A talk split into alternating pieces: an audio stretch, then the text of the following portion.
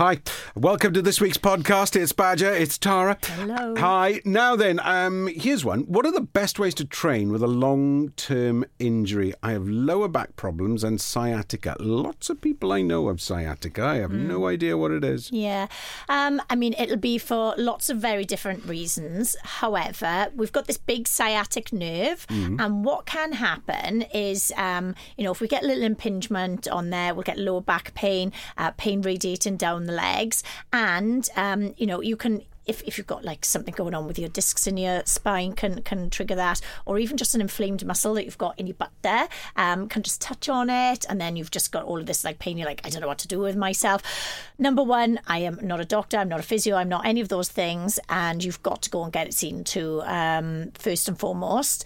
Um, they will give you then rehabilitation exercises. So based on what's going on there they will give you the best guidance. And if it is just a case of um, stretching tight areas and strengthening weak areas which a lot of people can get if you can imagine us sat down all of the time slouching our posture's all out. Uh, in fact probably all of us need to be doing things like that then that's going to be very important and at this phase now, don't put any pressure on yourself. Don't do anything that causes any pain or discomfort. And you might even just have to stick to walking until you do get that rehab process going on. Be patient with yourself. It's going to be about six to eight weeks before you know you start to see any improvement. I'd imagine, whatever the case is there. And then do low impact stuff. So if you can squat and have good form and it doesn't hurt, do it. You know, you might be able to sit and do some upper body exercises got them on my Instagram if you want to follow that. Um, and again, strengthening the core is going to be really important when it comes to um, work in that area as A well. pool is quite useful, isn't it? Brilliant. The, the exercise Get in the gentle. pool. What's quite nice about a swimming pool as well is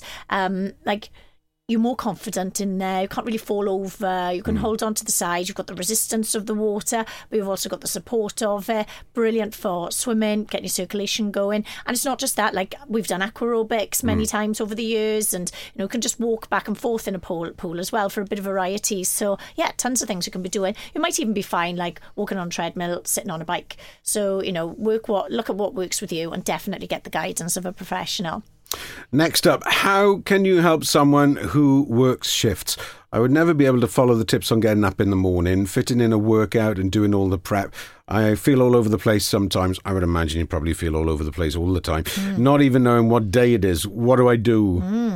Well, I mean, everybody's got to make a plan based on their lifestyle. So, you know, a lot of the stuff that I give obviously suits me and would suit a lot of people, especially if they're working traditional daytime kind of hours. But life is very different. It's 24 7, and I know that people have got uh, shift work and, you know, might part time and all of these things. So, what I would suggest is like you need to look at what your shift pattern is. You could be all over the place and not knowing what it is from one week to the next, or you might have too early's, too late. I don't know, two daytimes and then four days off or something. Everyone's different, aren't they? So I would look at, you know, when you wake up, that is your morning time, and it doesn't matter what time of day it is. Um, and and the same thing would be so like. I always say tonight my morning routine is like I have this little hour to myself. So when I wake up, when you wake up, and it might be two o'clock in the afternoon, do some stuff for yourself. Do some reading. Do your exercise. Then have a good breakfast, which is basically breaking the fast of sleeping. So again, whether that's 2.30, 3 o'clock in the afternoon. So you know the the principles would still apply, but you need to fit them into your lifestyle of what's going to suit you. You know, my lifestyle is um, work from home got a two year old and I've created everything around that. Yours is very different to mine, and every single person listening to this now is going to be, well, I could do that, but I couldn't do this. Adapt. And this is what a lifestyle's all about. Like, I can't write any specific, any plans and say, go and follow that.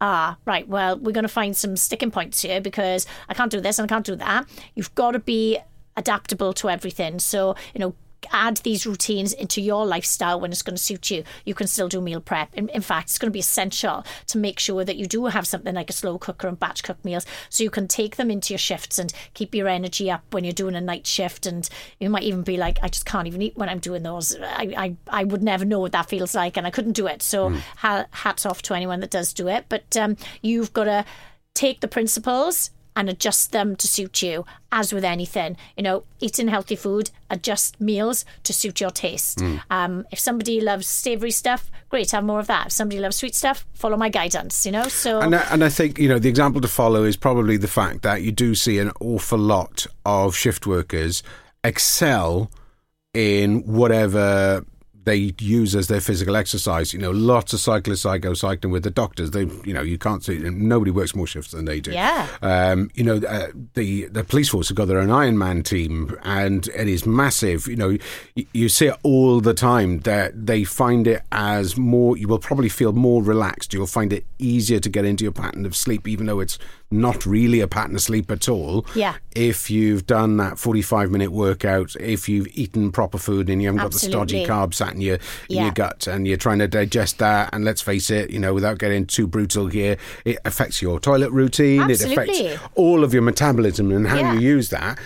And of course, you have the. Um, fortunately, we're moving forward now, but you also have that vitamin D deficiency because Yep. you're not getting enough daylight. Yep. And all of those things, everybody understands that, but you can kind of use that as a tool to your advantage. absolutely. When I did the breakfast show, I always I loved it in the summer. I loved cycling in. You know, four thirty in the morning, it's daylight. Get up, go on the bike. Amazing. Nobody around. It's amazing. I tell you, it's it's like somebody erased the population of the planet. Yeah, nice. you don't see anybody.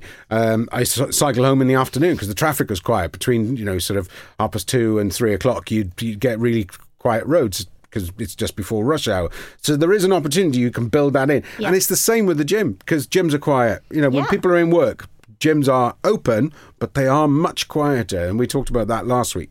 So you can kind of factor that in as a tool. Yeah. And I think you probably will feel a lot better for it. I never felt better than when I was doing the breakfast show. Cycle in, cycle home, eating healthy food, Yeah. getting lots of daylight, getting lots, you know, and, and that was when I was getting up essentially in the middle of most people's nights. Yeah, you know, half past absolutely. three, four o'clock in the morning. Yeah, amazing. If you've got a question for us, do get that to us. You could do that via tarahammett.com or via thewave.co.uk. Click subscribe. I think we're on episode 153 now. You can go back and listen to right from the beginning. And if you go back right from the beginning, you'll hear us talking about the same kind of stuff, um, but attacking it from all kinds of different angles. Definitely worth checking out the podcast. Thank you.